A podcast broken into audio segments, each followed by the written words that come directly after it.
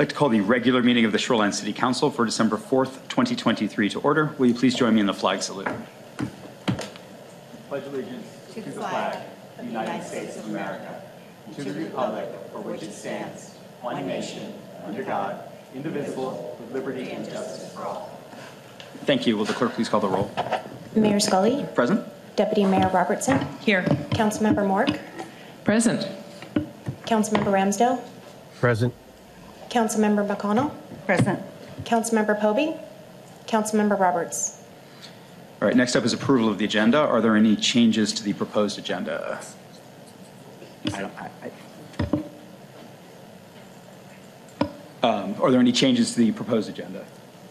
All right, seeing none, the agenda is adopted as proposed. Next up is report of the city manager, Mister Ellingson. Good evening, council. I'd like to begin with some reminders that we, as we enter the rainy week. The National Weather Service is forecasting an atmospheric river heading to the region, bringing up to three inches of rain in the next couple of days. We're asking residents to make sure the storm drains in their neighborhood are clear of leaves and debris to help prevent flooding in the roadway. Keeping your home gutters and downspouts clear can help prevent problems in your home and on your property. And we have our free self-serve sandbag station at Hamlin Park ready to go for anyone who needs some for their property. Please bring your own shovel. As always, our team is ready to respond to flooding. Please call two oh six, eight oh one, twenty-seven hundred immediately if you see a storm drain or ditch backing up or flooding on a roadway. Visit shorelinewa.gov forward slash storm ready for more information. And one last call for our community to help shape Shoreline's future. Please take the opportunity to share your thoughts in an online survey for the city's Comprehensive Plan Update. The plan will guide the city's next twenty years, and we want to ensure our community's voice is reflected in our future decision-making. Learn more about the Comprehensive Plan Update process and find the link to the survey at shorelinewa.gov forward slash 2044. The survey is open through December tenth. And finally, the P R C S Tree Board will meet on Thursday, December seventh in room three oh three and online via Zoom. For the agenda and information on how to participate, visit shorelinewa.gov forward slash calendar.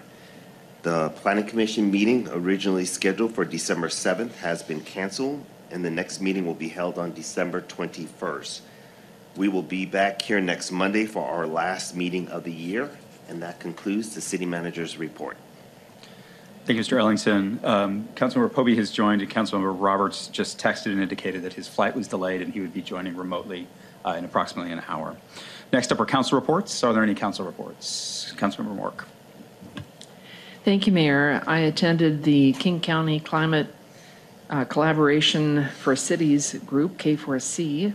And what we learned there is, is that King County Council has made a resolution to study a climate levy for potential uh, for potentially putting on the ballot next year.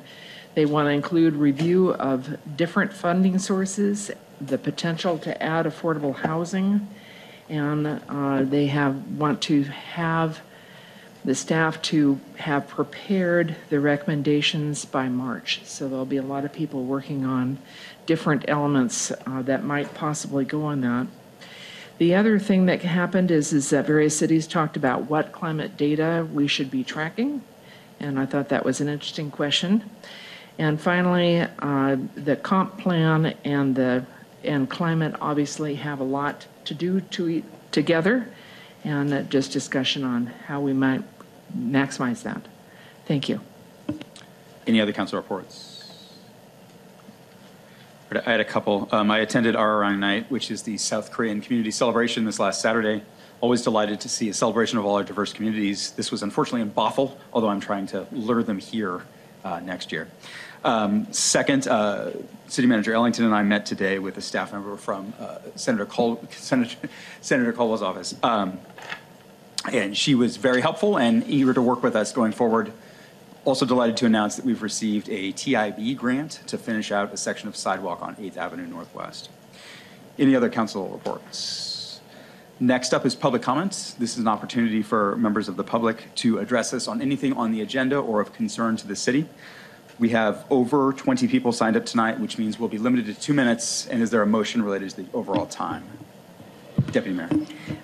I move that we waive the council time limit rules to allow everyone who signed up the opportunity to speak. Second that. Any opposition? All right, seeing none, that council rule will be, will be waived, which means everyone has two minutes.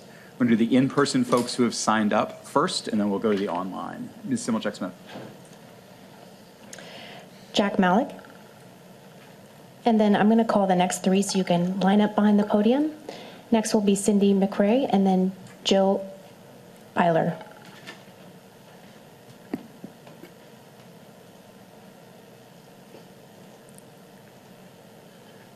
Great. Hi, everyone. I'm Jack Malek. I'm a resident of Shoreline, um, and I'm speaking to you uh, on two different uh, topics. And the first, I'm speaking to you as a representative from the Arts Council. So I'm a board member and love being a part of that. Um, anyway, we just wanted as a group to say thank you very much for the use of the uh, the parking facility for this year's holiday, uh, let's see, Underground Holiday Market, the, the holiday bazaar. But the Underground Holiday Market, absolute success. Really, really great, and thank you. Um, it was on November eighteenth with the city support, also some support from the Shoreline uh, Farmers Market folks. Um, we brought almost forty-five hundred people. I mean, it was just huge number of folks who came through and, and shopped, and it was great. Um, the snapshot of the numbers are eighty-five hand-picked artists and makers, three food trucks, three musical performers, one hundred forty hands-on snow globe crafts makers. Very cute, very fun. twenty-eight volunteers and just a swath of uh, community sponsors. So, and we want to thank again the city for partnering with us to make that happen.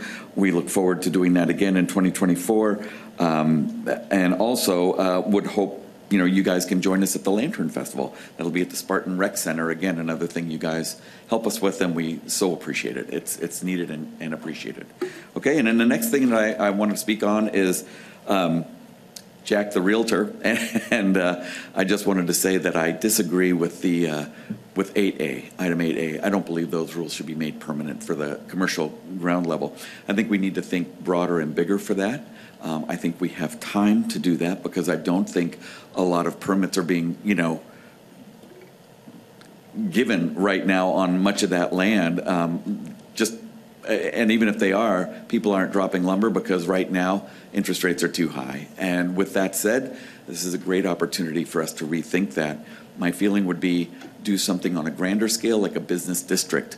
My suggestion would be to partner with the North City District, thank you, North City, and keep it at the one eighty-fifth Street light rail. Thank, thank you. Thank you, Mister Malek. Uh, my name is Cindy McRae, and I am a Shoreline resident. Um, my concern today is Proposition nine ninety-six. And in part, this has to do with some of the things that I found out that's going on with the senior center and housing. Um, a lot of households can't afford a large rent increase, and they face a tight rental market with few affordable options, which can lead to homelessness, not necessarily.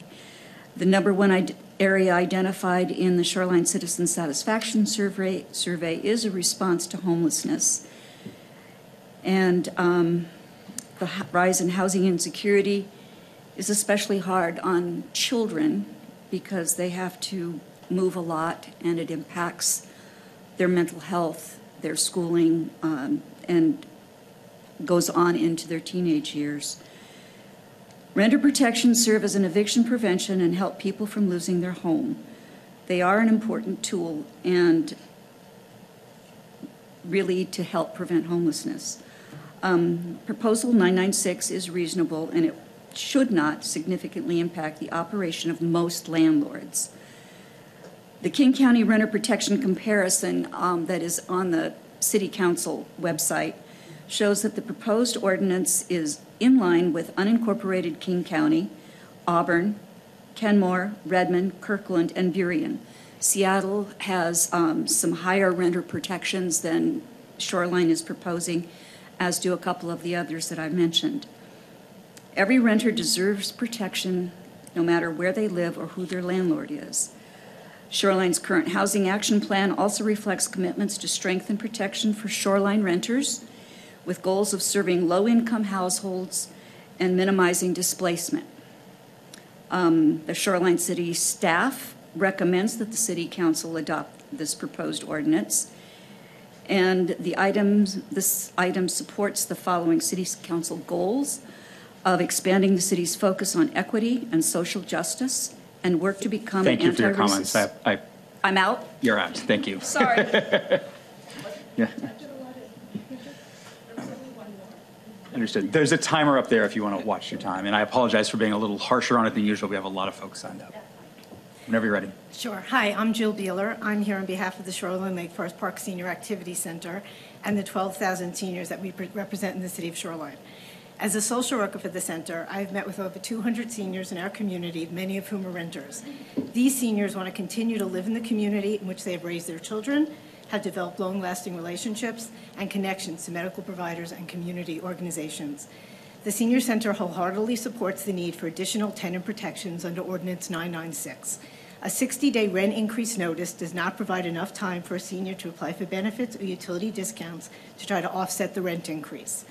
For seniors who cannot pay this increase, more time is needed to research alternative housing options due to the shortage of affordable housing in our community.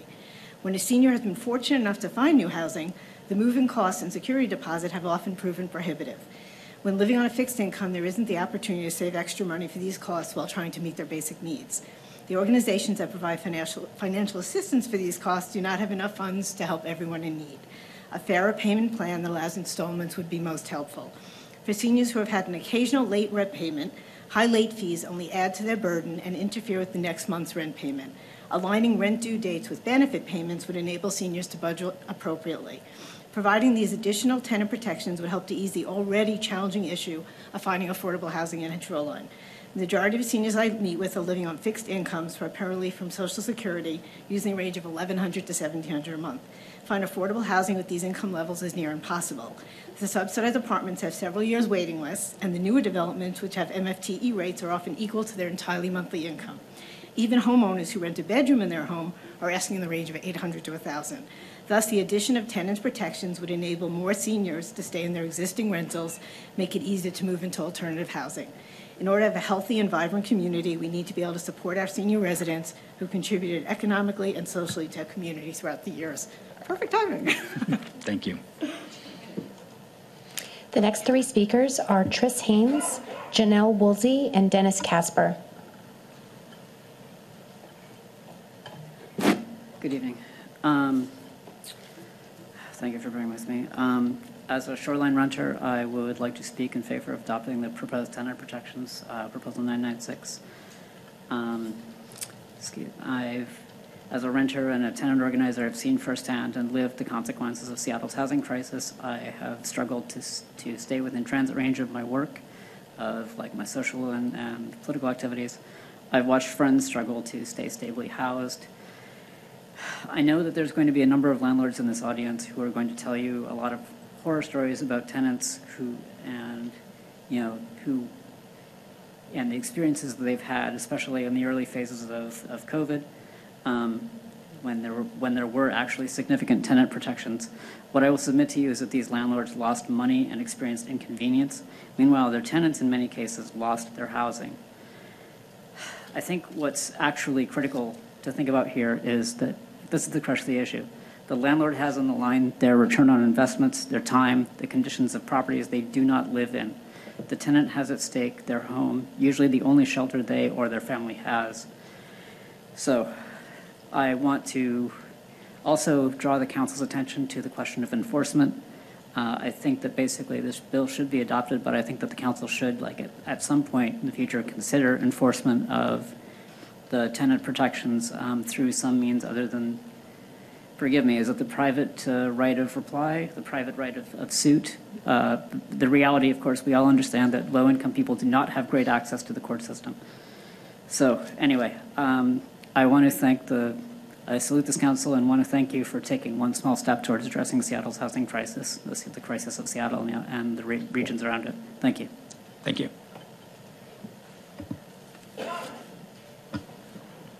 I have timed mine at two point three thirty seconds, so I'm going to talk really fast. My name is Janelle Woolsey. I live in Shoreline, Washington, and have lived here since nineteen seventy-three. I was a homeowner from nineteen seventy-four to nineteen eighty-seven. I was a landlord for three of those years, and I have rented my current apart- apartment for thirty-five years. During the thirty-five years renting, there have been only two different landlords to work with, both very reasonable. The apartment buildings where I live were recently sold. I'm concerned about the new management company being reasonable and fair. My hope is that they will be. However, most rules are not needed for the reasonable and those who practice fair behavior. They are for the benefit of those on the margins of financial insecurity, and must add, and I must add, for an even playing field for late landlords, which means for the benefit of all citizens in Shoreline. People who lose their housing can be a drain on all residents. The suggested municipal court regarding residential tenant protections nine ninety-six appears to me to be reasonable. I now pay thirty-six percent of my inc- net income on rent. My income is from Social Security and retirement. I fully expect my rent to increase in at least a couple of ways. We've been told we will have a flat fee increase of about one hundred twenty-five dollars per unit for shared expenses from water, sewer, and garbage, we have, which we have not paid before. Tenants have been told to expect a, p- a fee for parking in the parking lot. Some tenants have been told to expect an increase to market rate over a period of time, which seems reasonable. The first two would be fees, not rent increases. However, it is an increase of expenses. I am your ideal tenant. All rent paid on time, no unnecessary noise, and I thank you. I suggest the nine ninety-six proposal is reasonable. In addition, having the same requirements as other King County cities such as Kenmore. Thank, thank you for your comments. Thank you. Good evening. My name is Dennis Casper, and I am a resident of the city of Shoreline, and it's a lovely place to live. I uh, I have been a property manager for about forty years, and uh, twenty-five of those have been in Seattle. Uh, the last twenty-five, I I don't wish to see the problems of Seattle migrate to Shoreline, and so I am opposed to Ordinance nine ninety-six because I think it will do exactly the opposite of what it's intended to do. Uh, allow me first to draw your attention to a an article that that came into the Seattle Times, was written on the. Uh, It was published on the thirtieth of November, just last week, about a man by the name of Jason Roth, who's written about his hellish experience of having a, a tenant who never paid him any rent, and he never could get a uh, an eviction date for in, in the courts. He's finally got one now, tentatively set for April, and so it will mean that he has gone an entire year without being able to to. Uh, w- without being able to have any rent income. He's got uh, attorney's fees and other expenses. Um, I've attached that in a, in a email that I've sent to all of the council. Um, the, the, one of the secrets, uh, I don't know if it's a secret or not, but a lot of people say, well, um, we have this idea that, that uh, property managers are looking to evict people. That is so far from the truth, because what happens is you you lose money when you evict somebody. You, you, there's no there's no gain to it. So um, I would suggest and urge the council to vote no on Ordinance nine ninety-six. Thank you, Mister Casper. The next three are Wickland, or William Stapleton, John Tardiff, and Tim Marshall.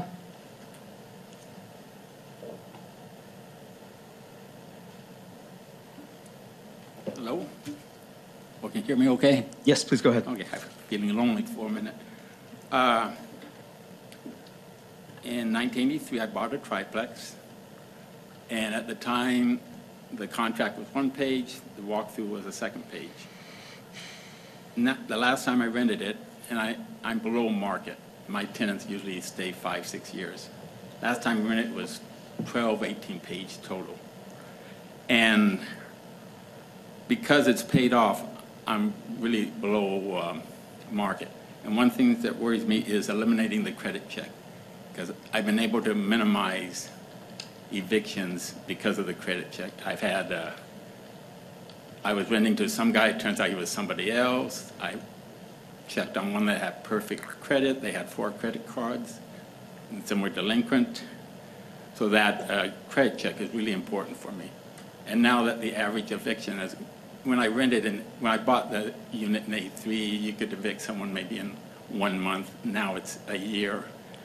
And most of these uh, below rate, are, they're owned by uh, senior citizens, and they just get some spending money, and that's my case. And I really don't want to go through a one-year eviction, and that's why I need to be able to do a credit check. It's very important. And I got the two tenants that are great, but I don't, because of my age, I don't have to put up with that one-year eviction. I'll just sell the unit and go on my way. And I can tell you the family that families that are living there, they won't be able to afford a market rate apartment. They'll have to move out.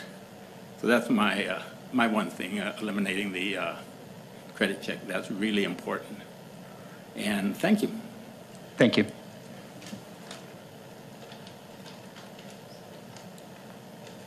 John Tardiff, resident of Shoreline, born here.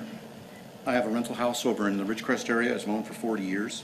During that time, I've only had five tenants.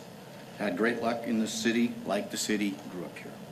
I believe your statement he made about how the credit report scoring is very important. A credit report scoring is used in Seattle regularly to set a criteria for tenants that apply for any application on a property. It'll say, I want a credit score of seven hundred. I want a credit score of six fifty. I want a credit score at seven eighty. They know what they're up against right away. Most everybody can now access their credit report online through their bank or any other service they have. It puts it on an even playing field when you're uh, dealing with applicants of how are you determining who you should take so you don't make mistakes about other issues. It's set by the credit score. I believe that is a very important item to have, and eliminating the credit scoring is a mistake which will compromise the smaller renter landlords like myself. Um, the one hundred twenty day notice, I think sixty day would be fair. I deal with the one hundred twenty day, uh, one hundred eighty day in Seattle. It's worked out great because what I do is I send out a one hundred eighty day notice of the full nine point nine five percent increase that you're going to pay in one hundred eighty days and wait for them to respond, and then I say, well, look, the market's not quite as strong. Hey, if I lower the rent from what I said, would you stay? But if I don't do that because this is the way it's written, I don't have a choice. So the way you write these things puts the smaller homeowner in a real problem of how he can respond to the marketplace when the place comes available versus one hundred eighty days before. So right now, to do this, if you had a tenant moving in June, you'd be sending the notice out today for the rent increase. So I think that's a, a, a thing that is not the best. Late fees, I think at least a one point five percent late fee is fair. Um, yeah, you can have my second. Thank you. Hello. Uh, thank you for being here, City Council members. Uh, my name is Tim Marshall, and I want to speak in support of proposed Ordinance nine ninety-six. Uh, I have lived in Shoreline with my partner for the past year and a half. Initially, we moved here because we were priced out of the city of Seattle. However, Shoreline has become home for both of us. We have things that we can't get anywhere else, including the Interurban Trail, Richmond Beach Saltwater Park, and Black Coffee Northwest, to name a few. I'm also proud to be a Shoreline resident because of the effort the city has made to invest in serving people with barriers to behavioral health. Thank you for signing on to Regional Crisis Response. While I love it here, I worry about how long we can afford to stay. Our rent, uh, currently barely, well in the past, barely affordable, has been raised significantly. Uh, we were proposed a rent increase uh, when re-signing our lease a few months ago. In response, we changed units uh, to downsize a bit and reduce costs. However, in that process, we were required to pay a number of different non-refundable security deposits and um, a, an administrative fee, whatever that was, despite having paid all of these items upon moving in as original tenants, uh, and without warning. We are a two-income household, myself working at a five oh one c three nonprofit in Seattle and my partner being a barista in Shoreline, and we spend more than fifty percent of our combined household income to make rent and parking. Um, This leaves us severely rent burdened and without much money uh, to invest in the local economy, let alone affording things like gas, groceries, and utilities. Uh, by enacting rental protections or beginning the conversation about rental protections in Shoreline, I believe that you can help us stay in Shoreline as well as stay housed. I appreciate your courage and commitment to having this conversation. And all things holding steady, I know that certain protections can keep us from being priced out. Thank you very much. Thank you. The last two in-person speakers signed up are Michael Troyer and Marilyn Yim.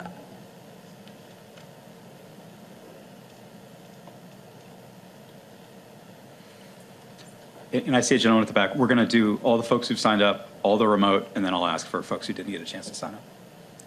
So it, it'll be a bit, but you will get to speak whenever you're ready. Good evening. My name is Michael Troyer, and I'm a resident of Lake Forest Park. As a member of the North Urban Human Services Alliance, I'm speaking in favor of the renter protections in Ordinance nine ninety-six and ask for your support for a new chapter regarding residential tenant protections. So several um, rebuttals to public comment given to you last month related to notice. one hundred twenty to one hundred eighty days is a reasonable amount of notice. This part of the ordinance really helps provide both the tenant and the landlord plenty of time to uh, react. When a family chooses to move due to an increase in cost, the time frame should be extended just in this tight, um, tight mark housing market. As it relates to uh, comment about Social Security numbers, the ordinance doesn't require Social Security numbers to be provided, but it does allow the landlord to ask for them. Um, There's many means of ways for landlords to obtain the information to establish an agreement. Criminal records are part of public record, while Social Security numbers are private and sensitive personal information. No criminal record is only associated with a Social Security number, nor is any criminal record searchable by Social Security number. Late fees. The cities of Auburn, Burey, and Seattle have implemented a flat ten dollar cap on late fees. While capping late fees at one point five percent is far better uh, than having no cap, uh, we prefer the low flat cap for a few reasons. It's simple and easy to understand, whereas a percentage cap will often be written into lease agreements as a percentage, so please consider that. Move-in fees. Having a stated sum of one month's rent to cover all associated move-in fees Uh, is easy for a tenant to understand. New research from small landlords. The evidence that was uh, presented in rebuttal last time, uh, there's a research project from the University of Washington that shows that the small mom and pops are not fleeing, and um, Thank you for your these comments. Protections work. Thank you.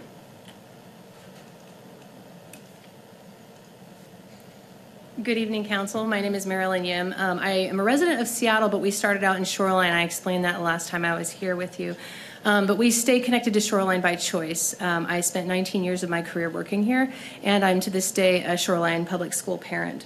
Um, the house that we purchased in Shoreline was our very first, and we've hung on to it as our uh, rental property as well for twenty years. That my husband and I have owned and operated it as um, literal mom and pop. It's he, him and me and our three kids. Um, Seattle has lost a significant percentage of rental housing, which has really also shifted the ownership profile of rental property owners away from people like us, who are very connected to the community, connected to our uh, rental resident, uh, our tenants as well, more towards the, you know, the corporate landlords that people seem to really hate and seem to be really directing these uh, regulations at. So I just wanted to put that as a note of caution here, that we really want to, I think, seek moderation more. Um, I wanted to spotlight on the right of private action. I think it's interesting that some tenants were speaking against it. That's something I also wanted to highlight, because it's not really highlighted in a lot of the materials, that that's something that really um, opens up the door to extended litigation, um, where tenants right now have uh, publicly funded lawyers, uh, property owners do not. And so facing the prospect of lengthy lengthy drawn-out cases, the burden of legal fees that we don't get help with, that is a significant burden that somebody like me would not be able to really face, especially when it's uh, a potentially against a, a very relatively small issue. So I would just really submit that we want to, I would ask you to choose a more moderate approach to that, um, and ask you to look at what is the problem that we're trying to solve. If it's code compliance, litigation and punitive measures may not be the approach. Working with the property owner to gain compliance and, uh, and, and try to actually achieve the repairs that are needed would be a better way to go. Um, and, and I just want you to just think through a lot of the consequences when we go overboard can really try to, uh, it can actually harm the renters that we're trying to protect, to protect here through uh, less rental housing, through um, you know, so social security numbers that can provide incomplete Thank and inadequate information. Thank you so much. Okay, moving to online speakers. Next up is Rob Beam. Good evening, Mayor, Council. My name is Rob Beam. I'm here representing the North Urban Human Service Alliance uh, as chair of their Housing and Homelessness Committee. Uh, I spoke to you at your last meeting, uh, continued to support the staff's proposal uh, on tenant protections. Uh, with a couple of areas of emphasis. I won't go into a lot of detail because we've heard some very compelling testimony so far tonight about the effect on seniors and families looking to uh, predictability and stability in their housing. One thing that's come up uh, in the interim is uh, a deeper understanding of the implications for junk fees or notice fees. Uh, materials provided to you tonight uh, offer a way to increase the protection for tenants uh, facing a variety of uh, fees implemented on short notice, which really don't bear much uh, resemblance or uh, balance to uh, what's being charged, such as a fee for delivering a notice to a tenant. Uh, the second uh, one, uh, I've done a little uh, internet research myself and discovered that there are indeed alternate ways to secure Uh, credit information on tenants uh, that don't require a social security number.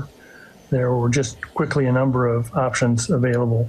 Uh, so I encourage you to continue with the staff's recommendation on social security numbers.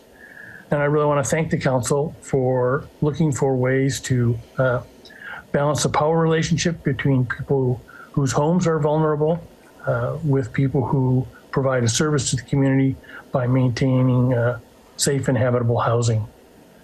I appreciate your time. Uh, look forward to your action next week. Thank you. Thank you. Next is Constance Nelson. However, I do not see her in the list of attendees. Constance, if you're here, please raise your hand. Okay, moving on to Katie Wilson.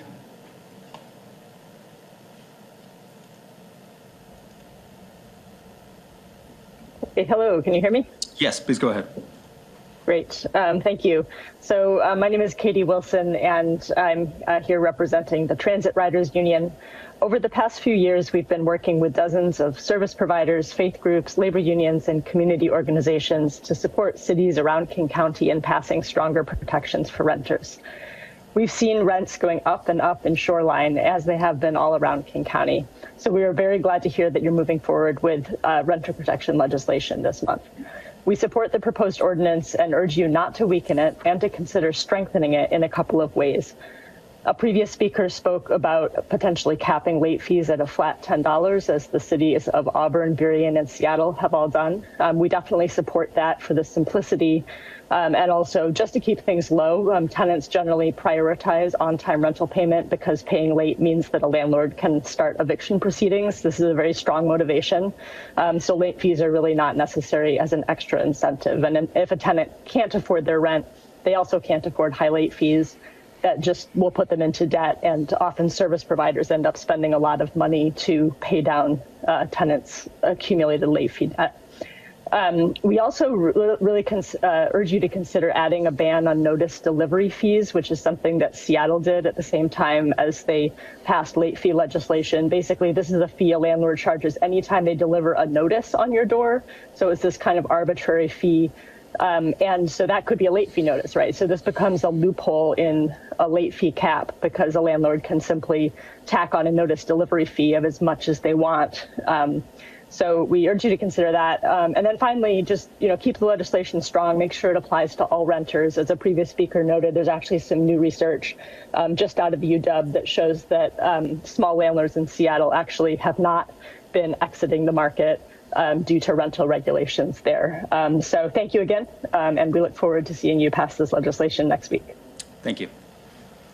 Rob Huff is next. Hello, can you hear me? Yes, go ahead whenever you're ready. Sure. I'm Rob Huff from the Washington Low Income Housing Alliance and Housing Alliance Action Fund, joining today from Tacoma.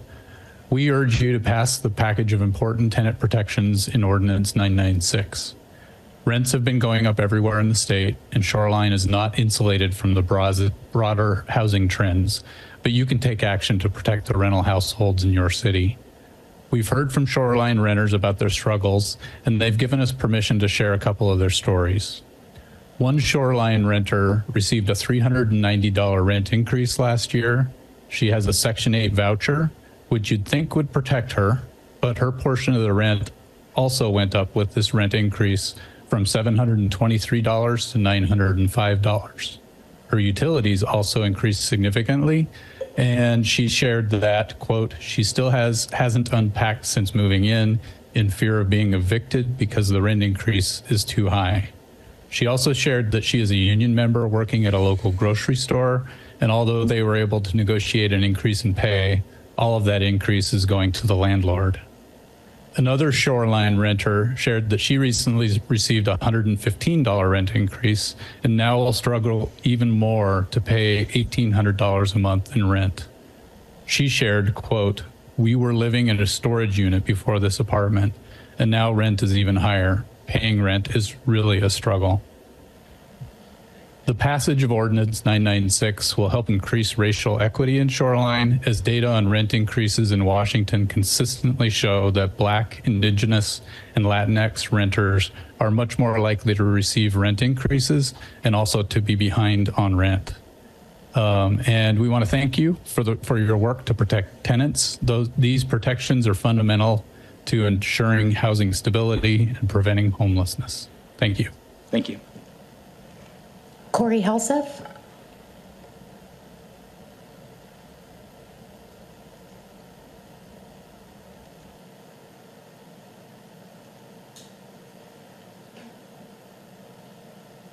They're online, just not.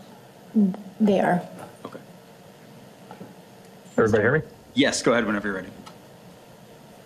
Okay, thank you. Um, my name is Corey Helseth, and I'm calling on behalf of the Rental Housing Association of Washington and our over five thousand members from across Washington state. I'm here today to urge the City Council to consider the harmful impacts of Ordinance nine ninety-six.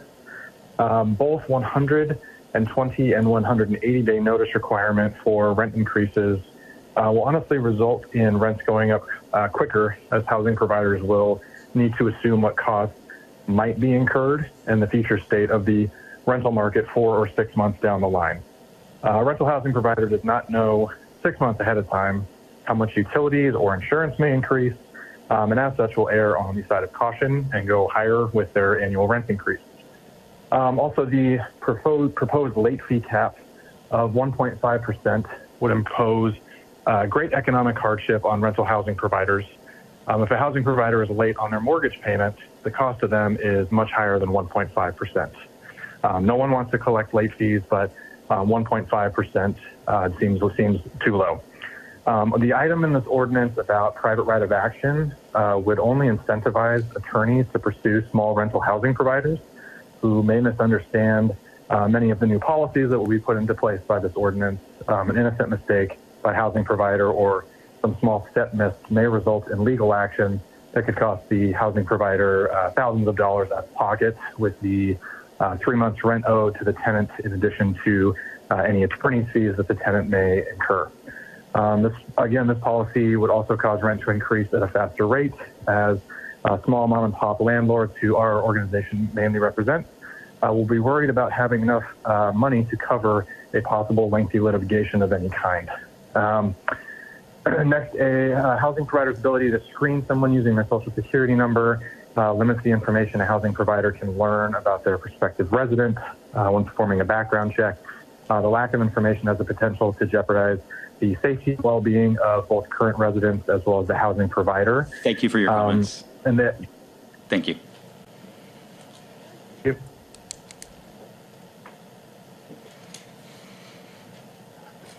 Next is Bart Flora.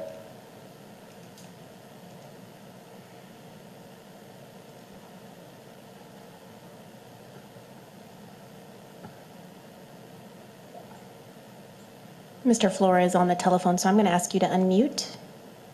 And then because he's on the phone, he will not be able to set no. the timer. Hello, can you, can you hear me? Yeah, whenever you're ready. Okay, hey, so, uh, my name's Bart Flora. I own an affordable housing building in Shoreline. It's the Interurban Lofts, eighty units on Aurora, uh, just south of one seventy-fifth. We came, my partner and I, in that project came to the city of Shoreline because of the need for affordable housing as does exist in uh, all over the state. And we came here because of the, uh, you know, the, the we left Seattle basically is what I'm trying to say. I will never, I own several buildings in Seattle.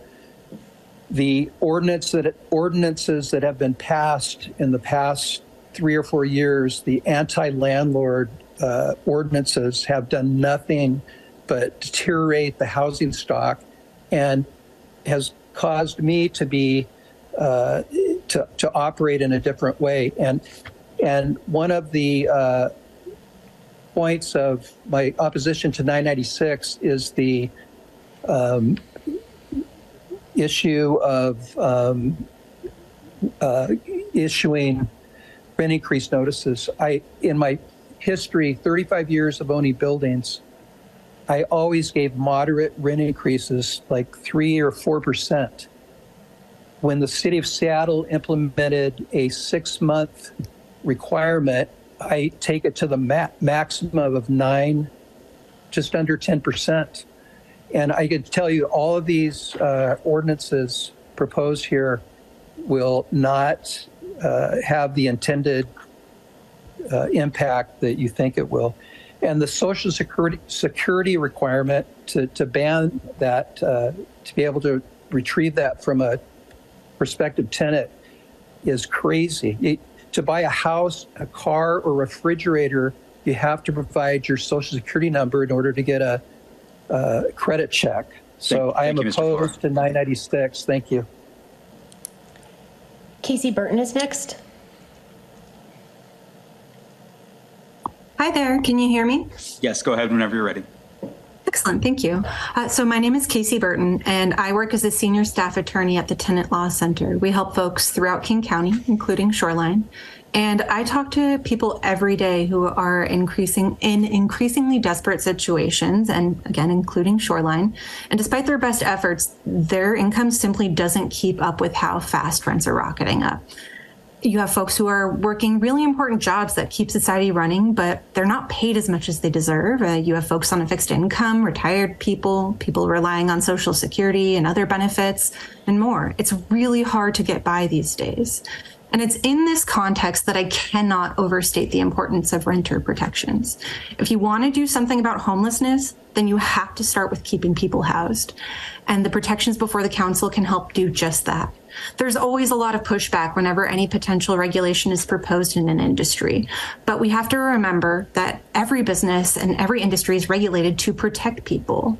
So I'm a bit of a history nerd, and I've done some decent learning about the creation of the Food and Drug Administration. When it was created, businesses said the regulations being passed would ruin them, despite the fact that they needed to protect human life and well-being. It turned out those regulations didn't destroy the industry. And when I saw, uh, pardon, and I just want to note again that the recent U W study came out and it says, regulations do not destroy the market. They do not drive landlords out. When you turn a basic human need like shelter into a commodity, you have to be careful. And these regulations provide the opportunity to be careful and thoughtful about what you're doing to people and how you're taking care of all Shoreline community members. Please pass these protections. Your community needs them. Thank you. Thank you. Next is Joe Levin, and he is also joining from the telephone.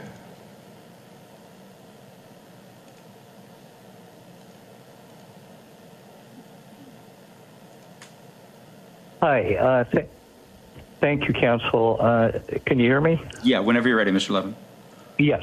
Uh, thank you. Uh, Joe Levine, I'm a housing provider in Shoreline. Uh, we're a private provider of affordable housing for over twenty years in Shoreline and other areas as well, in Seattle and Kenmore and Bothell. We provide rental workforce housing, senior housing, and those on fixed incomes. We strongly oppose nine ninety-six tenant protections. It's problematic. There are adverse unintended consequences with this ordinance. Uh, when this ordinance, similar ordinances were passed in Seattle on rent increases and similar provisions, rents went up. It did not provide tenant protections. In the city of Kenmore, when it was passed sixteen months ago, I was at the city council meeting. Subsequent to that, rents went up in the city of Kenmore. Yeah, this is this ordinance is not the way to provide more affordable housing. I, I sit on committees for the state of Washington. I've been on the legislative bills to provide more affordable housing, and there are other ways to do it, such as the M F T E program. Um, addressing some specific issues, restricting the use of social, social security numbers is extremely dangerous. The screening companies cannot adequately screen criminal backgrounds, sex offenders, kidnappers without a social security number. They can't do it out of state, and the screening companies will tell you that. Four years ago in our building in North City, a tenant allowed her boyfriend to move in without a screening. She called us and asked us to screen him. Our screening company found criminal fel felony records out of state and active warrants for his his arrest for kidnapping and rape. The police were contacted and he was arrested. Without the use of a social security number, we would not have been able to identify him. The women and children in that building would have been at risk. I can cite two or three other incidents. Thank you. Okay, the last pre-registered speaker is Bill Frazier.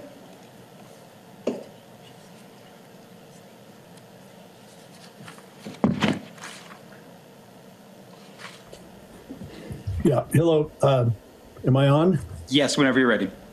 Okay, thank you. Yeah, yeah, my name is Bill Fraser. I live in Seattle. Uh, my wife and I have been providers of affordable housing in Shoreline for twenty years, and uh, as well as Seattle.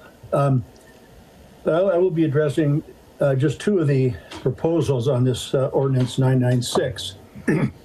First one is the proposed cap on late fees of one per, one and a half percent. I think this is way too low, as it does not provide an incentive to pay rent on time. Tenants would likely choose to pay other bills first, such as utilities, which have a ten percent late fee. The other one is the, number two, is the alteration of rent due dates based on people having fixed income receipt dates that are, you know, beyond the first of the month. Now, I think this should not be enacted because it puts a landlord in a position of being a lender, and they're loaning money that they need to operate the property. Uh, I think a tenant can simply budget to pay that rent based on the money they receive uh, the prior month. So both of these provisions in the ordinance um, proposals, the cap and late fees and the adjusting due dates, are really an unreasonable burden on the landlord who are trying to provide affordable housing. The providers need a steady flow of income to cover the steady flow of regular expenses and for all the unexpected repair and maintenance expenses that come up. And I noticed that the city uh, has a, a goal. The goal is quote, you know, it's called goal number four, of a focus on equity. And I agree that there should be equity, but equity also needs to include equity for the providers. Thank, Thank you. you. Thank you. All right, that concludes our remote. Is there anyone else in person who did not have a chance to sign up who would like to speak? Just come on up to the podium. Yeah, go for it. Hello, good evening. My name is uh, Harpreet Dhaliwal. I'm a resident, uh, family-invested uh, landlord, and uh, business owners in Shoreline. Um, so I speak wearing a little bit of a different hat because I think I've listened to arguments from both the tenant side and the landlord side. And I think what's important is we all share a collective interest in Shoreline community. Um, we built small businesses there. We're in the process of building a clinic to serve the community. So when I speak to you, I don't speak to you from a landlord's hat. I speak to you from a community member's hat. And with that hat on, I would urge a further discussion of some of the uh, details of Ordinance nine ninety-six. Uh, Mister Jeff Levine and the gentleman before me uh, addressed very well, I think, the fact that a one point five percent late fee uh, doesn't mitigate uh, enough of the offset of other late fees that tenants might prioritize. And while I understand the intent is only to uh, protect against a handful of bad actors, what I would argue is the restrictions actually imposed uh, affect us as landlords. They affect our ability to be able to provide housing at an affordable cost uh, right off the bat. And furthermore, I think revisiting some of these issues, uh, particularly with the late fee and with the proposed length of time that we need to give for rent increases, would not only allow us to help the homelessness issue here, but provide further equity and to serve the community. Thank you very much. Thank you. Is there anyone, anyone else in person who would like to speak who has not already spoken? All right, I'm going to go ahead and close the public comment period. Next up is the consent calendar. Deputy Mayor. I move approval of the consent calendar. Second. Will the clerk please call the vote? Mayor Scully. Aye. Deputy Mayor Robertson. Aye. Councilmember Ramsdale. Aye. Councilmember Mork. Aye. Councilmember McConnell. Aye. Councilmember Pobee. Aye. All right. Consent calendar passes unanimously. Next up is action item eight A, which is an action on ordinance number one thousand, milestone, uh, amending chapters twenty point forty and twenty point fifty of the Shoreline Municipal Code related to ground floor non-residential. And it looks like we have Mister Dahm and Mister Bauer. Thank you, Mayor and Deputy Mayor and Council. Good to be with you this evening. And yeah, milestone one thousand. Proud to be uh, the, the one thousandth ordinance uh, that we presented to you. I thought there'd be balloons or we get free visits for life, I guess, is what we get. Free visits, Mister Dahm? More ordinances? Yeah, more ordinances. Um, we're, we are also joined online by our consultant, Patrick Doherty. Unfortunately, um, has had a, a family emergency. He won't be able to join us in person, but I believe that he is with us remotely. All right, great. So uh, we'll just jump right in. We went through this in great detail on the twentieth and uh, really dug into your comments, questions, um, and, and input, and hopefully you'll see all that reflected in the staff report, uh, which you have, and we'll just quickly breeze through um, the highlights of some of those changes. Um, and we will just start with a little bit of a background. Um, we uh, adopt, the city adopted Um, and sort of a pilot project um, for ground floor commercial requirements limited to the Ridgecrest and North City commercial areas in twenty twenty. And uh, council set a goal of monitoring and evaluating how that went and applying the lessons learned citywide. And so that's what we did then in early, uh, or sorry, uh, mid twenty twenty-three with the interim regulations of Ordinance nine sixty-eight, and those uh, required those ground floor commercial requirements uh, citywide. Those interim regulations expire December thirteenth of this year, and so we are right on schedule um, with action uh, proposed for you tonight to replace those temporary uh, interim regulations with permanent regulations. Um, in this specific process, we, we began with the public process uh, back in September, um, but as I mentioned when we met uh, last time, we actually began this work uh, with Patrick as, uh, right alongside us while you were discussing, debating those uh, interim regulations, and included public outreach. We don't include that on this uh, uh, overview here, um, and surveys um, and meetings with uh, stakeholders. So lots of work has been done, um, and uh, including the discussion that we had with you last time. Um, and for this section, I will turn it over to Patrick, and we will run through um, some of the feedback we collected from you and, uh, and some of the uh, changes that you will be seeing and discussing tonight. And I have to apologize for that little typo there. Um, on that third bullet, ground floor residential requirements do not conflict, just to be clear. So Patrick, if you're able to yes. chime in, there you go. Yeah, thank you, Nathan. Can you hear me? Yes. Good evening, Mayor and Council. Uh, yeah, so this slide, and it'll take a little bit of time to go through, but I'll do it quickly, uh, is a summary of the issues and questions that were raised by council members last time. So I just wanted to summarize some responses to the questions you raised. Uh, the first one was related to um, a comment you heard and even uh, recommendations that we presented related to narrow lots. And um, I think we heard that it's possible that on the most, on the narrowest of lots, that there still could be some difficulty in meeting all the requirements, including the ground floor commercial. And we stated that the administrative design review, um, the departure available through that process would be the appropriate way to address that. And uh, we were just asked to confirm that, confirm that the language um, Uh, allows for that, and so um, we did, did indeed confirm that, although we did identify a small issue that's going to come up in a couple slides related to a cross-reference from the administrative design review section back to that section, so it was a very timely question to raise. But yes, indeed, that uh, those such departures would be allowable through our administrative design review process. Another question that uh, arose was related to um, the amount, uh, the width of the amount of ground floor commercial as, as, as a width, the seventy-five percent or the sixty percent. And uh, again, it was a question for us to make sure we could con reconfirm, go back into the code language uh, and reconfirm that it's based on the width of the building, not the width of the property. And we were able to confirm that. It's written in more detail in your report, but we were able to confirm that. So these are very good questions, keeping us honest and making sure that we're doing the right thing, and that's great.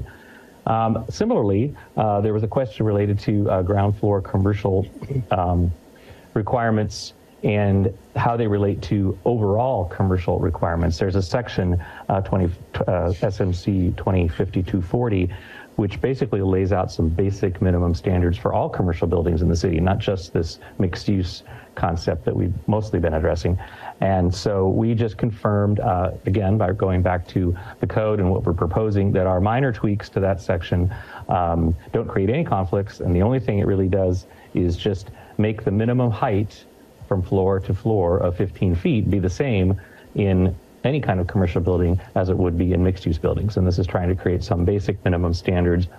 This height is very important to ensuring the most flexibility over the life of a building for a range of tenants. And we think that's just as appropriate in a mixed-use building as it is in a standalone commercial building. Uh, then there was a question related to um, public places. You may know that in our uh, code, uh, there's a requirement uh, for a certain amount of public place, and it's, in the, it, it's required along the street front or through a path, if it's further into the site, through a path directly from the street front. And um, in order, again, not to have a conflict between providing ground floor commercial and providing the, the public place, we have proposed um, a standard that allows for that depth of the public place to be treated as the non-residential depth that's required. If it's adjacent to and designed in an integrated way, uh, cohesively with the commercial. So basically that's saying that we would love to see public spaces that are provided Uh, in concert with commercial, such that cafes could open up into public space, or even uh, just the sales of retail out into open space, so that there's a more lively streetscape with both the commercial and the public spaces that support them. So, uh, and then another question was related to the grocery store ready space. You may recall that we proposed that an up to twenty foot height bonus be allowable for um, grocery store ready space being provided. That again would be only provide, uh, only required, excuse me, only allowed as a departure through the design um, review process, the administrative design review process, as I mentioned earlier, that could be possible for narrow lots, exceptions as well. And we were asked to look into whether there should be a definition of grocery store and um, how that would work just over time. So again, we confirmed that um, administrative design review would allow for this. That cross-reference I mentioned uh, that will come up in a moment is actually for that, not the first one. I'm sorry to have said that wrong, but this, you'll see the cross-reference in a moment. Um, but we also addressed the notion of uh, two things related to grocery stores. One is that it's very uh, purposeful that we said grocery store ready space, not necessarily occupancy. What that means is a building that may stand there for seventy-five to one hundred years, we cannot guarantee, of course, at any one time that there will be a grocery store present in that space. But if a developer comes forward and says his, his or her intention is to build a space that could accommodate a grocery store, maybe they have one that they're courting, maybe they even have one already signed, and they build that space, then that would allow a grocery store then, for as long as that is, is you know, economical, and in, in the future, similar type large format stores, including grocery stores. Uh, so that's why we're not focusing on the occupancy. And the reason we're not, we would sort of advise against a definition is because there are many, many uh, detailed requirements for grocery stores that are very variable these days. There, there's a lot of change in the industry, and we would not want to set some standards that then shortly thereafter we would maybe find out we, we didn't you know, quite set the mark at the right place. So what we'd likely would require, and I think Andrew Bauer could explain this further if, if you want, is that when uh, proposals would come forward, we would ask for detailed plans showing how they would meet the requirements of a grocery store, which could even require showing two or three other examples of similar spaces and requirements. So they show how they would meet the requirement of, of a grocery store versus specifying that in a lengthy bulleted list in the code. And then lastly, um, at least on this slide, uh, it was raised whether the uses that had been prohibited in the interim uh, ordinance should continue to be prohibited or not. And um, there is a proposal to consider uh, allowing those uses, which is uh, uh, self-explanatory and up to the council members. The only thing that we would say as staff is not to allow parking as a use in the ground floor commercial space. Uh, and it's up to you all, of course, to decide which of that list of uses um, could, should continue to be prohibited in these spaces or should uh, conversely be allowed. I think that's probably more than enough for that slide. But two other small things, one of which I already mentioned, are uh, we identified during this process that you asked us to go back and reconfirm items. The first is um, the interim ordinance had a vesting provision um, that allowed for projects that had had a pre-application uh, submittal um, in the past, and right this second I'm forgetting the, the date, um, and I can't cross-reference everything while I'm speaking, but uh, a date in the past. And if they apply for a building permit by the end of next year, by December thirty-first of twenty twenty-four, that those projects could be vested. Um, it, there was intention to continue that vesting provision in the ordinance. That's not part of the code, but the ordinance. And so we identified that omission from what you saw last time and have included that same vesting provision for your uh, consideration for approval in this ordinance in front of you. And then lastly, as I mentioned before, in reconfirming that uh, the grocery store uh, height bonus could be allowed through uh, design departure, through administrative design review, uh, we noticed that we should add a cross-reference in the actual administrative design review section to the, the section where the grocery store height bonus is mentioned.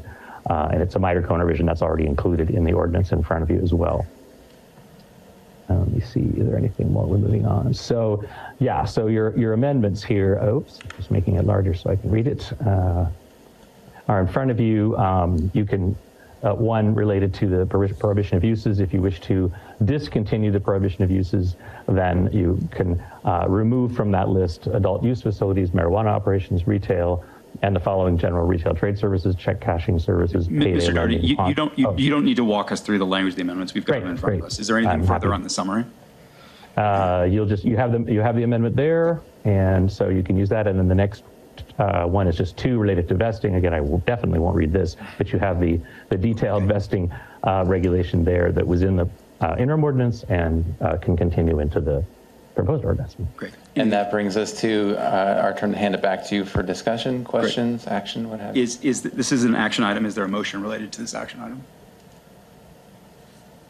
Deputy Mayor. I move to adopt ordinance number one thousand, amending regulations related to ground floor commercial space associated with multifamily building as recommended by staff and the Planning Commission and contained in Exhibit A to Attachment A. Second that.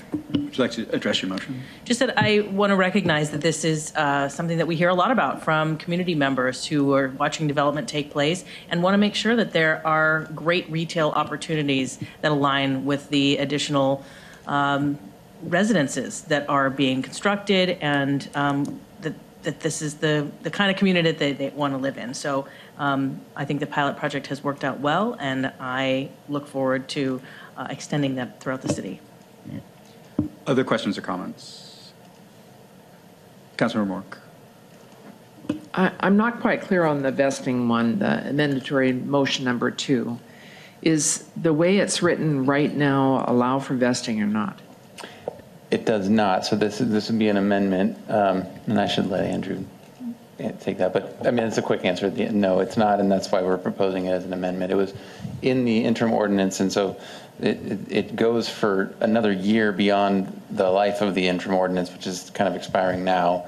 Um, and so I think we identified it as sort of an oversight that I, we felt like this was an assumed extension that would be available, um, and, and that that vesting would carry on for those projects through the end of December. Did you want to comment more on that? And just to clarify, yeah, th this does not change what was adopted with the interim ordinance. So in other words, all the projects that were captured with that previous action you took in June, those same projects would carry forward with this permanent ordinance. There wouldn't be any new projects captured.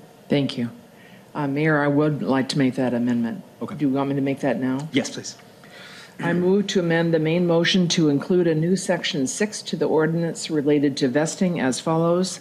Section six, vesting, except for properties located in North City. Do I need to read the whole thing? You don't. Thank you. I wasn't going to stop you if you wanted to. But yeah. we've noted. We've noted your, your movement. Yeah. Thank you. All right. Is there? There, there was a second. Yes. All right, would you like to speak for the motion? Uh, I think that um, you know, we previously set the expectation that there would be vesting. Since there's no new properties being added, I think we should continue on that as staff has suggested. Thank you. I'm voting for this, but I do want to clarify. This vesting is a state law requirement. We have vesting whether we vote for this or not. This is vesting plus. This is an application that's not yet complete. Right. That's, that's a more correct. accurate summary. Okay. Yes. All right. Um, but the reason for going for vesting plus is, I mean, yeah, we got it. So uh, would the clerk please call the vote? Oh, sorry. And we're voting only on the motion to amend. Mm-hmm. Councilmember Pobee. Aye. Councilmember McConnell. Aye. Councilmember Ramsdale. Aye. Deputy Mayor Robertson? Aye. Mayor Scully? Aye. Councilmember Mork?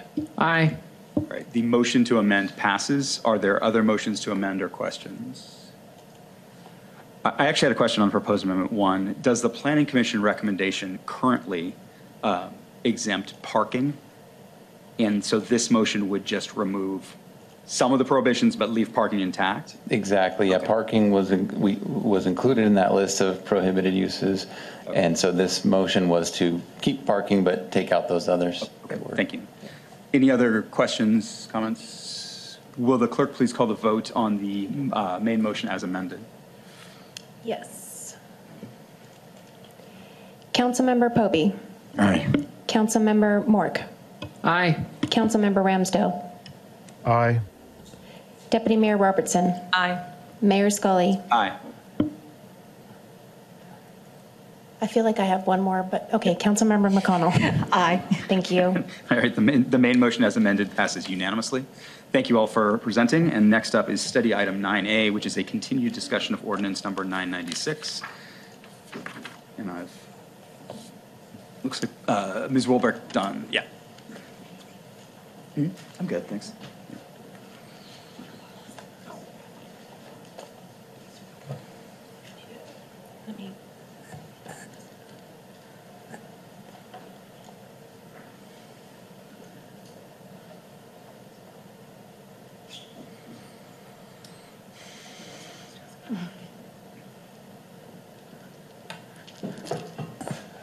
Good evening, Mayor and Council. Uh, again, I'm Bethany Walbrook-Dunn. I'm the City's Community Services Manager, and I am here to uh, share additional information as requested by Council regarding the proposed tenant protections and uh, regarding the proposed Ordinance nine ninety-six. So again, just as uh, some background information, um, the Washington State Landlord-Tenant Act provides basic tenant protections for shoreline residents, as it does for residents throughout the state of Washington. The COVID nineteen pandemic further uh, uh, made worse economic instability and the housing shortage in shoreline and throughout the region. And after COVID-related tenant protections expired, there has been an increased movement to expand tenant protections in the region. And as some of our speakers have also shared, uh, there are varying levels of tenant protections being enacted uh, throughout King County and in uh, several cities, several of our neighboring cities. The council first held a general discussion on what tenant protections were, what rights Shoreline uh, residents currently had at their June twenty-second, twenty twenty-two meeting. Council asked for additional uh, meeting and discussion at your strategic re retreat last March in twenty twenty-three. And we were here a few weeks ago with our initial proposed set of tenant protections on November twentieth. Again, additional information was requested for count from council uh, or by council for staff to further research, and we are back with that information and for you to hold additional discussion. So these slides have not changed from uh, November twentieth, but just to review, uh, we have proposed uh, six additional uh, or six tenant protections that would be specific to Shoreline tenants. One being the notice of rent increase, that there would be required one hundred twenty day notice for base rent increases greater than three percent but less than ten percent, or one hundred eighty day for base rent increases of ten percent or greater. Regarding move-in fees and security deposit, uh, the proposed protection would uh, be that all move-in fees and security deposits cannot exceed one month's rent, and additionally allows for installation payments in certain situations. Regarding late fees, late fees sh will not exceed one and a half percent of the tenant's monthly rent. Uh, and this, uh, the right to a payment plan, again, for that upfront fees, deposit, first, last, month's rent, et cetera. Um, our protection that we're proposing, again, that installments payments may, must be allowed when requested in writing by the tenant, and that the time frame that's allowable depends on the length of the lease. Uh, regarding alteration of a rent due date, again, this is something that the tenant must propose in writing, that the due date for their rent would be altered to a different date that matches um, their um, the day they get their primary, if when their primary source of income is a regular monthly source of government assistance. And regarding uh, barring requirement of a social security number, uh, the proposed protection is that a secure social security number cannot be required. This proposed ordinance provides uh, for a private right of action, which means the city uh, is not uh, the enforcement of these uh, protections, that it allows the tenant to take their landlord to court um, as a remedy. Uh, similar protections have been enacted by neighboring King County cities, and uh, as folks have mentioned, uh, unincorporated King County and the city of Seattle. There is a detailed list, I believe it's attachment B, that was shared last time and is also included in your packet, that provides a summary of the uh, protections as a comparison. Moving forward, if council chooses to uh, approve this ordinance in, in whatever form it turns out to be, we would have planned education in Currents through our human services partners and through social media. So regarding, uh, again, follow-up discussion questions, uh, I will be going through several slides that is providing additional information as requested by council. And so first question was regarding late fees. There were several comments made about uh, percentage of, you know, what is the city's uh, late fee percentage on our wastewater utility. So I did find that most utilities, including Seattle City Light, uh, Seattle uh, P S E, have a one percent late fee. And I would note that they also have additional financial assistance programs, whether that is low income, senior rates, and they also allow for folks to, if they are, you know, gotten well behind on a bill, to work uh, through a payment plan with them. The city wastewater, the approved fees that the, you know, the council approves on a yearly basis, recently it was changed to have late fees of, of ten percent. It is ten percent, but it is only imposed on accounts that are set, sent to collection and that do not create and comply with a payment plan. So again, it is ten percent, just to be clear, but it's only imposed on accounts that are sent to collections and that do not create and, and basically work with the city to repay. Uh, and kind of the outlier was North City Water does have a ten percent late fee. Regarding potential options for the late fee cap, again, we do continue to recommend the one and a half percent late fee. Uh, we feel that the percentage of rent is a more equitable uh, than a simple dollar amount, and it does match the percentage that is imposed uh, as part of neighboring jurisdictions' tenant protections. Uh, in terms of alternates, um, we have recommended either two or three percent. So this is the question of what is the, is there a causation between rental protections and increased rent and drop in rental rates? So after much research, um, I have found uh, various articles that provided um, basically opinion pieces um, on both sides of the issue. Uh, one I did find regarding a uh, rent control in San Francisco did show that it increased uh, renters' probabilities of staying in their addresses for nearly twenty percent, but it did reduce the housing uh, rental supply by fifteen percent and increased rent by five point one percent. Uh, again, we do not have rent control in the state of Washington, so in terms of whether that kind of information can be applicable to this, perhaps is a little bit of a stretch, but I just wanted to make sure that we did find some actual uh, studies that were out there. And as we've discussed previously, many factors do affect rental rates, including general uh, inflation, cost of building materials, cost of housing uh, in, in, and homes for sale, et cetera. Is a Social Security number required for a credit report? So I think the short uh, answer to this is for your classic going in, getting a credit report that from the, like the three major credit agencies, it is most easily done with a Social Security number. There's really no other way to speak to that. Um, again, they may still request a number, but it cannot be required. And uh, I would uh, suppose that most tenants would be uh, open to providing that number.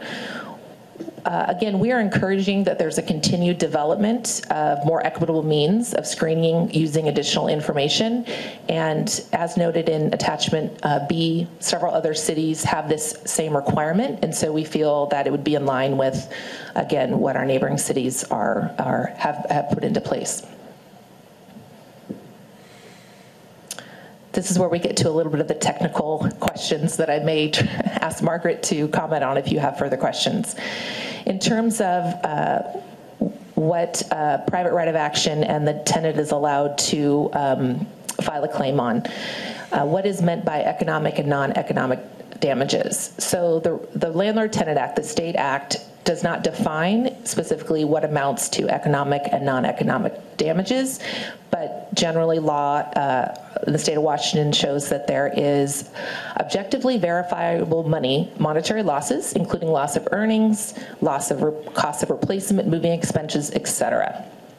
So non-economic damages are generally those that include suffering, inconvenience, or emotional distress.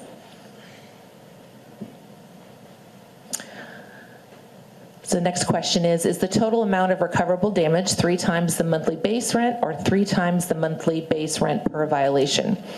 And again, the three times monthly rent is a remedy that is provided under the landlord, uh, the State Landlord Act. And uh, since that's dealing with eviction, here the statute is very specific in that the landlord is found to have wrongfully evicted a te- tenant.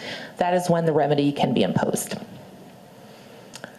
Uh, does the judge have leeway to impose a liability less than uh, or greater of double the tenant's economic and non-economic damages or three times the base monthly rent? And no, uh, the court does not have discretion to award less than the remedy that's noted in the act. Question came up of, does move-in fees uh, include the application fee? And in our proposed uh, tenant improvement language uh, or proposed code, move-in fees are one-time non-refundable fees before a tenant may take possession, and that staff considers an application fee to be a one-time non-refundable fee. And then in terms of the proposed tenant protection that allows for uh, a tenant to request that their move-in uh, costs are spread out over an installment, if the tenant defaults on that installment, the landlord may treat that default as rent owing and may move towards eviction.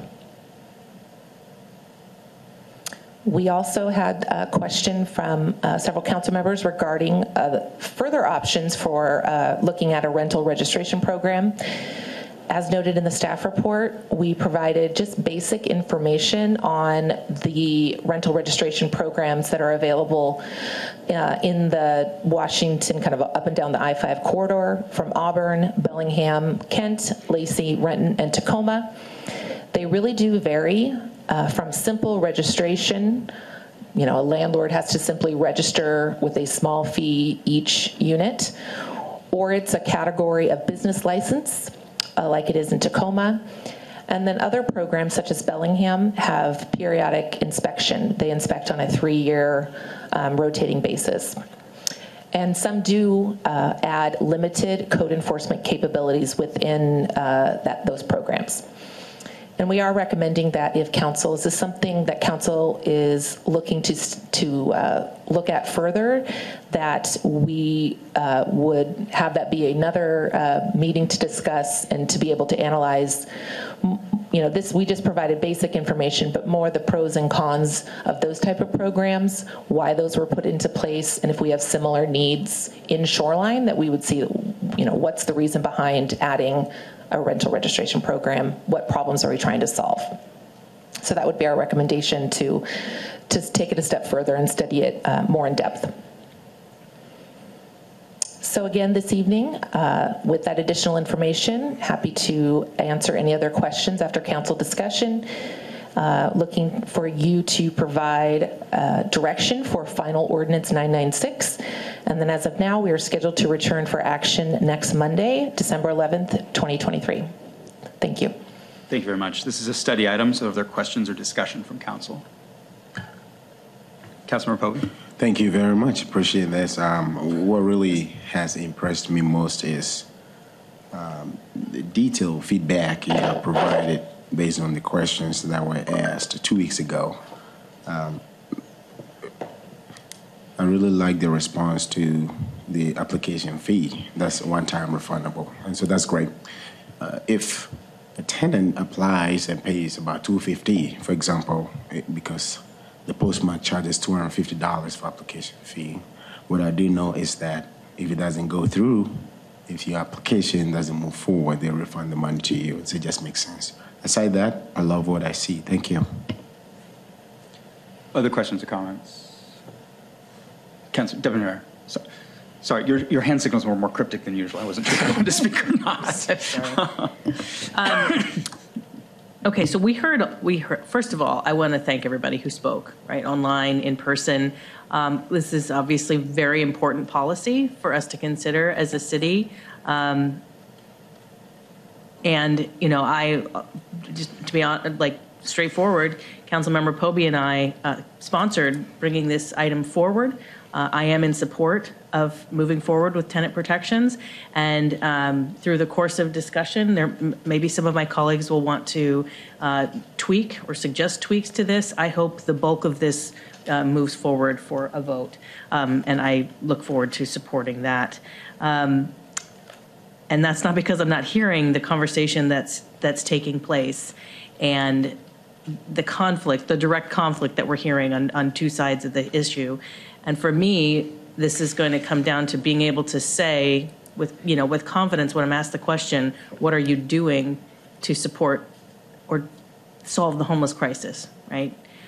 And for me, one of the things that we just keep hearing over and over again is keeping people housed, keeping them in their homes, and that's a much less, less the lesser financial burden on the community and society as a whole um, than what's happening now. So I do want to just ask that question, and not sure who's the best to answer it though. There are, we know there are miserable landlords out there, and we know there are horrible tenants. So maybe just a, a minute to, to talk about what happens, like what, what can you do when you have um, a horrible tenant? That is a great question. And I think we've heard some of our public speakers share what they've actually done with their tenants that they've liked to keep in their, you know, in their property. Um, I think it mostly revolves around paying rent and um, their ability to evict. And we've also heard that the eviction process is a very slow uh, process based on um, the impact on our court system. So I think, um, you know, unfortunately that is um, the one uh, way they do have to have a tenant move on if they do not want them living there anymore. We also, one thing we did not address in our proposed um, tenant protections that other cities did is um, the lease loophole. So at the end of a lease, um, you know, a month, a twelve month lease, they don't have to, the person, regardless of an increase in rent, they don't have the right to stay. So that is a still, they still have the ability, a landlord at the end of the lease can still have them not live there anymore, um, does not have to renew the lease. So that's another option as well. Thank you. Yep. Councilmember Ramsdale.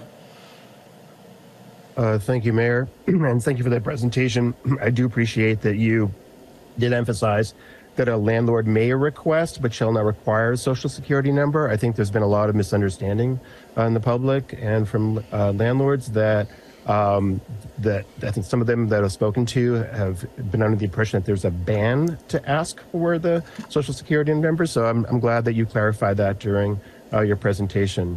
Um, I, I do have a question about um, the the private right of action. So um, um, I'm kind of wondering, like, so if uh, kind of based on the wording, um, just this this might be a very rare circumstance, but let's say um, hypothetically a landlord, uh, uh, let's say, forgets to tell pe people that the social social security number is optional, um, and then the the uh, um, uh, the the tenant finds out that that uh, the the uh, landlord uh, uh, omitted that important piece of information from the ordinance. Um, could then that tenant then um, uh, uh, sue the landlord for uh, three times uh, the month, monthly base rent? Thank you. That's a great question, and I'm going to take a. Uh, try at it, and then I'll probably look to Margaret to see if I was close. Um, within its our proposed code language, uh, section nine point three five point zero nine zero talks about violation uh, of the chapter by the landlord and the liability. And so if they, again, let's just say with your example, Councilmember Ramsdale, Uh, they demanded it or told the person, I won't rent to you unless you provide this to me, then the tenant or the um, potential tenant would have the right to take that uh, landlord to court, whether that be small claims court or otherwise, uh, and to claim it would be the greater of the double of the tenant's economic and non-economic damages or three times the monthly base rent. So if they could prove that they had to, um, again, just for example, they were, had to move out of another building and they had to do two weeks in a uh, hotel or something, that could be, they could claim that as damage. Whether or not, as it works through the um, small claims court or other, other courts, whether that would, they, if they're not found, you know, if the landlord is not found liable, then of course they would not um, pay the tenant. Margaret, was that? As currently written, the ordinance does not create a distinction for what kind of violations. And so I agree with Councilman Member Ramsdale that that technically is possible. I, I think the economic damages at the very beginning, would, that would be an interesting question, what those economic damages are. Um, so then it would be three times the proposed rent. Um, so that, that is how the, the ordinance is currently written. That is correct. Okay, I, thank you. Um, I, so, uh, so to help me understand, so let's say um, if the if that um, part of private right of action was instead of was changed from uh, shall to may be liable, would that give, let's say the would that be in uh, conflict with the Tenants' Rights uh, Act of Washington, and um, also would that if if that is allowed, would that allow the judge to have a little more discretion on uh, to what level that the Um, that the penalty would be? Thank you. Are you talking about changing the language in the proposed code from shall be liable to may be liable? Correct, correct. That would give the court discretion, but it would also give the court discretion on the entire ordinance for any violation. Which we don't want, thank you. Another question uh, I have um, is, um, I brought up this question uh, two weeks ago, And kind of following up on my question about um, allowing rent withholdings for repairs or habit habitability issues, um, I did a little bit of research. I looked at um, R C W fifty-nine eighteen and then cross-referenced that with the Washington Bar Association information and the Washington Law Help information. And, and from my reading, and, and it might be incorrect, that Washington is a state that does not allow uh, rent withholding. There are certain kind of mitigating uh, steps, like twenty-four hours. Uh, the if the uh, the uh, uh, tenant uh, writes a letter to the to the uh, uh, landlord. Uh, uh, if there's they have the landlord has twenty-four hours to restore heat, hot or cold water, or in electricity, seventy-two hours to fix a refrigerator, range or oven, ten days in all other areas. Um, there's uh, and it seems like there's an element to put money in escrow, um, but there's no means of a for a. Um, a tenant to uh, withhold rent, as is the case in seventeen other states in the country. So um, I'd be interested in introducing an amendment uh, to allowing um, uh, uh, rent withholdings for repairs and habitability issues that, that is currently not in the ordinance. Um, thank you. All right, Councilmember R. Oh, I, I see. I apologize. I, I lost myself there. We're at a study session. You're asking about that. Um, I would ask that you add to that whether we can. I mean, my, I, my, so I, I believe that Washington actually does allow it, but I also think the R L T A may preempt us from doing that. So if we could just get that information, we'll in take whatever. a look. Yeah, yeah. Uh, Councilmember Mork. Thank you, Mayor. If I could just extend uh, Councilmember Ramsdale's question for you, Miz King. Do you have to have been be an actual tenant to have the private right of action? So if the person said, you must give me the security number, your social security number in order to rent this, and, and they said no, could they go and do a private right of action without signing the lease? Well, arguably, because it, it would be my understanding that um, the way the ordinance is written, they cannot demand that, and you would not be in the position of being a tenant if they didn't lease to you because you didn't provide it. Thank you. What what happens now? So so if there's a disagreement between the tenant and the landlord, where there's a, a, something that happens which is problematic, what what can the tenant do? Are you talking about going back to the withholding of rent? Or? No, to, to, right now, if you, it, can the tenant sue the landlord, or can the tenant do something? Is there? What, what does this get that we, they don't have right now? Well, it, it creates specific remedies, and it creates certain requirements on landlords that are more clear than under the state law. So overall, that's what this ordinance does. It puts caps on um, late fees, things like that. Is that is that what you're asking me? No, no, I'm asking specifically for the private right of action. It, for the right now, for the if there is a disagreement between a tenant and a landlord, what options does the tenant have if they if they don't have? Do they have private right of action right now that I don't that it, that we I don't know? Yes, they do, um, but again, it wouldn't be for some of the specific things in this ordinance. Okay. It would be more under the Landlord-Tenant Act and under the lease itself, whatever the terms of the lease that they're alleging were breached. So there are, um, as other council members have alluded to, uh, the landlord, uh, the Washington State Landlord-Tenant Act has basic a long list of duties of the landlord. Uh, as was mentioned, they have to provide a reasonable amount of heat, um, water, all, you know, some basic uh, life health standards that are within there. They currently have, it would be, again, the same private right of action to, um, if there was an issue between uh, the tenant and the landlord. Our proposal adds Uh, certain rights to that as additional additional protections on top of the state law. Thank you. I, I got confused with yeah. all that, so I, I really appreciate that. I, I had a few other questions. Uh, why are you thinking, I, I have a problem with the late fees. Um, I, I've, as I think that uh, if I could quote my colleague, uh, Miz Robertson, I completely agree that there are bad landlords and good landlords and bad tenants and good tenants. And we're trying to balance. And as part of that balance, part of it is um, having having landlord have a reasonable tool to make sure that, that people pay on time. And that, uh, you know, when you can get five percent on your money in the bank, I, I don't see how one point five percent does it.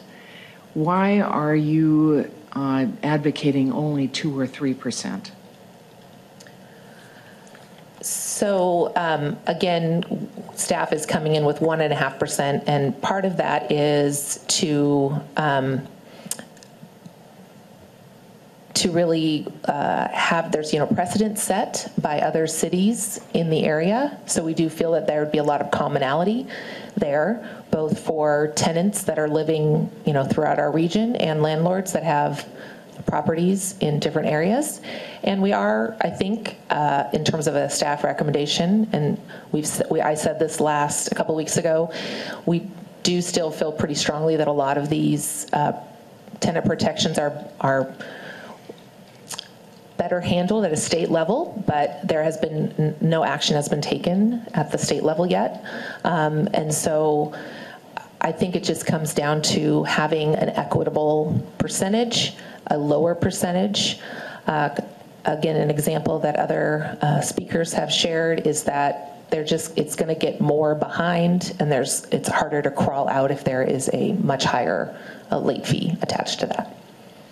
And, and I appreciate that. Uh, I also just, I think we can't have it so that the landlord, everything is against the landlord and there's nothing for them. So we need to, they need to have a tool to get rent. And I did read that very frightening uh, letter to that was in the Seattle Times, and it, you know, you could see how that was uh, really inspirational. The one thing that came up, uh, and I really appreciate, incidentally, all the people who took the time to make comments, uh, really inf informational and important. Uh, one of the comments that was up regarded this posting, preparing and delivering a notice, and I noticed you put it in the in the staff report. Uh, I would like to make sure that that gets added. I don't think that the lay fee should incur should include anything like that. So I'd like to make sure that that's that's part of it. Uh, that the notice of um, the Social Security number uh, question. The, the What is the problem we are trying to solve? Why, why are we doing this? So there is, um, I would say generally some movement or research that has um, taken up the opinion that e the use of Social Security numbers and credit reports do have some underlying racism embedded into the program, into the system, and to how credit numbers are produced and um, credit is provided over time. So I think that is one of the largest uh, factors in looking for other ways to have landlords have the ability to find if someone, if a potential renter, um, you know, meets their qualifications, will be a good tenant to them.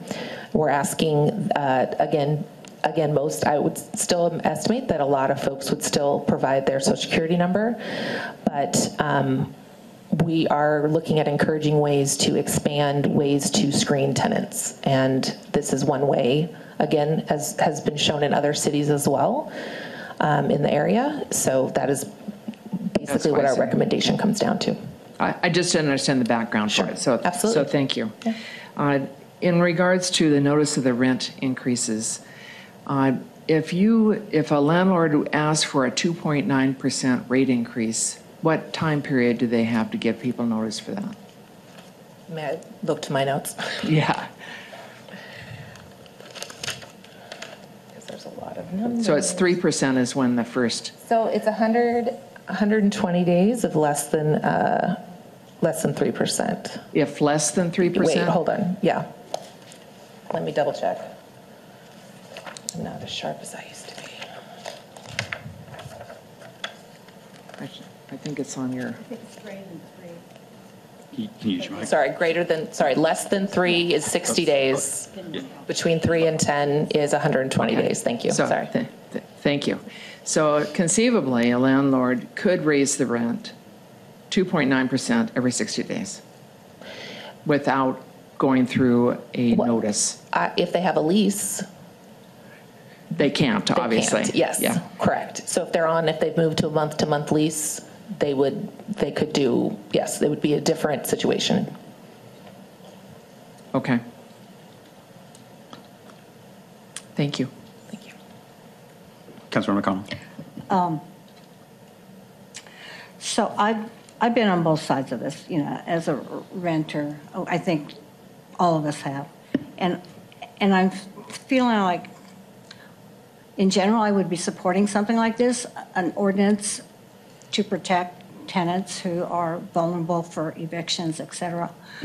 Um, however, having been a landlord for uh, many decades, I think there are so many unintended consequences because I've done this so long that that's gonna really backfire on, on tenants.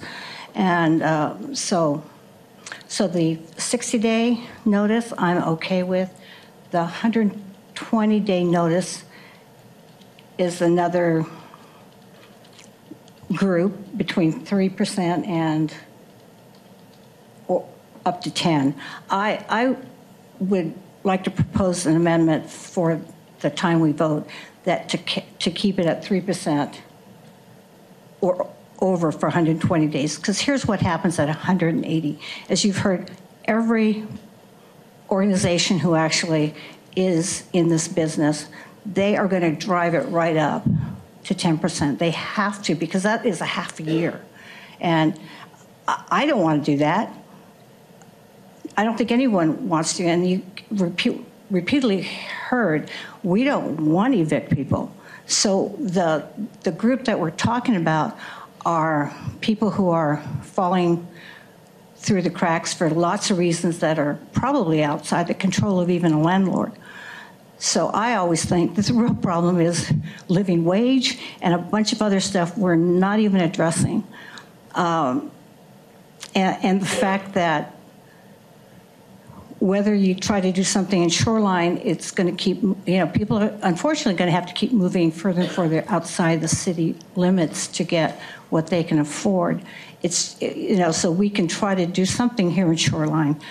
But I, I'm going to tell you that I already have been told by many people who own small little, you know, just one or two things in Seattle that they are not keeping their places. So, you know, whether we have data or not, people are saying that that's what's happening. And so we're re really losing an affordability component of this market, because these are the houses, all my houses are not, they're not brand new and shiny. They're small, little two bedrooms, three bedrooms, one, two bath. And it's not like I have a lot, but I bought them because they were affordable and I keep them affordable. Um, I have some other things I was gonna say, but I wanna give, usually when I say something gives, you know, kind of gets everybody thinking about something else. The other, um, the other, oh, sorry. Because I just took a lot of notes when I heard from both sides. I mean, I really do believe this is a passionate uh, topic on both sides, and, and I'm always looking for a win-win, but I'm not sure that we're really even dealing with the real issue. We had this horrible pandemic.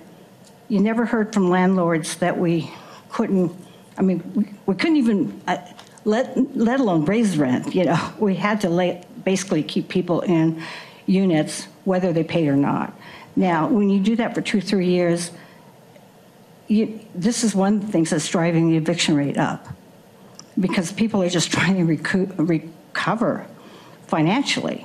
And uh, anyway, uh, the other thing I wanted to strike out was I'm not too happy with the late fee being one and a half percent. So if um, Councilmember Mork is interested in something uh, like three percent, I mean, I just don't think this council is going to want to drive up a higher number, but one and a half percent is, is, you know, it will prioritize somebody paying their utility bill before a huge thing like a mortgage or, or um, uh, you know, rental. That should be the highest priority.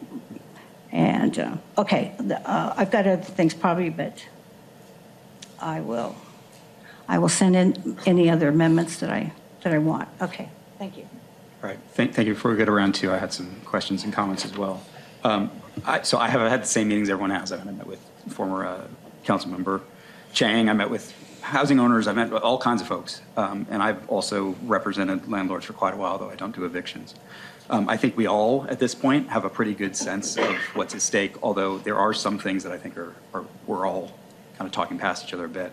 For starters, just to clarify, we're not prohibiting the use of a credit score, correct? Correct. The only thing we're doing is a social security number. Correct. All right. Um, I've had every answer under the sun as to whether it's required or not. The small, or sorry, the more institutional landlords that I met with said no, they do credit checks without it. They don't use it for that. What they use it for is collections. And my experience with collections has been that it's easier with collections, but you can do it otherwise. You can find a way to find somebody. And my understanding of why we're not asking for it is not only what you talked about, which is fuzzy, um, but that not everybody has one, and that it becomes a proxy for excluding people who don't have them. And you can be legally entitled to be here, you can be legally entitled to rent and not have a social security number. So since I haven't heard from anybody that it's one hundred percent required to do a credit check. I've heard the credit checks aren't as good. I've heard they're harder to do. I'm not convinced on that. I don't see why we need to require a social security number. You can ask for it, and most people will give it. Um, Councilmember, former Councilmember Chang had a couple of points, though. One minor, but I thought was, was valid.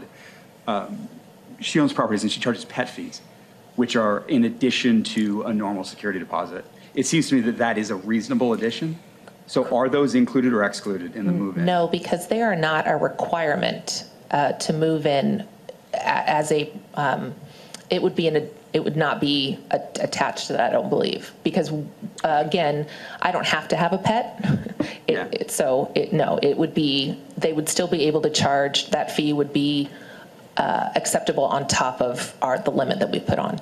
Okay, so, so and, and, and her request, which I think is reasonable, is that we call that out. She said she didn't understand it as a, as a non-lawyer landlord, and that she thought there would be a lot of confusion about whether it was or wasn't allowed. That, that can be clarified. Yeah, okay. We can yeah, clarify that. Um, a, a couple of other just more global comments. Um, the one hundred eighty-day notice for me, I mean, it's, it's an inconvenience to landlords. I get that. But that's not designed to be rent control. I mean, you can still raise the rents. It's, it's designed to give somebody notice that they may not be able to afford to live here, and that they may need time to find another place. And if they are on a limited income, if they're on Section eight, you can't do that in a month because there's not a lot of options. So for me, the inconvenience and the potential that some landlords are gonna game the system by saying, aha, I'm charging the maximum every time then. Okay, right? I mean, that's not the goal here. And landlords game it too much and they're gonna start losing tenants. So I, I'm not convinced on that, and I think that's a, a very reasonable restriction. There is a problem with the remedies section, I think. Um, Because, stepping back a bit, the R L T A does provide remedies, and it provides a list of things, but it's a very limited list. So this is stuff that's outside of the R L T A. R L T A, you've got to have standing, and I don't have it in front of me, but I think you have to be a tenant. You can't rely on the R L T A itself. So what we've done is we've taken that style of remedy and imposed it here, and I'm not sure it fits, because under the language of this, you could have somebody, and it's always a lawyer, like me, um, who's like, aha, I'm gonna form a cottage industry about this. I'm gonna start advertising for tenants. Oh, was your notice one hundred seventy-eight days? Well, guess what? You can hit the jackpot, right? And the way we've written it, that's true. If there's even a ministerial violation, you there's no choice. You get either three months rent or actual damages. There's no actual damages here. Well, you still get a six thousand dollar check from somebody who who made a clerical error.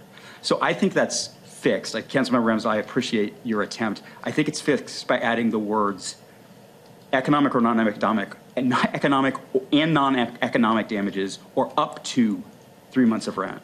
And that then gives the court leeway to impose a, a ceiling up to three months, or to say, look, this is a technical violation. We're not gonna do the maximum here. This isn't what, this, this wasn't the intent of the council to deter. Lastly, a word on why I, I am still a believer in the private right of action. You do, you can sue your landlord, but you got to pay a lawyer. You don't get those fees back, and you're suing over hundreds or thousands of dollars. No lawyer is going to take that. I mean, you've got to find a free lawyer. And right now, if you get evicted, you get that. But if you're not being evicted, if you're just being charged this crazy bunch of movement fees, you don't have a remedy because no one's going to represent you and nobody's going to go to court on their own for that. So I don't, I, I believe in that, but I, I think the, the remedy is excessive. Um, in terms of the move-in fee, I, I'm supportive of it.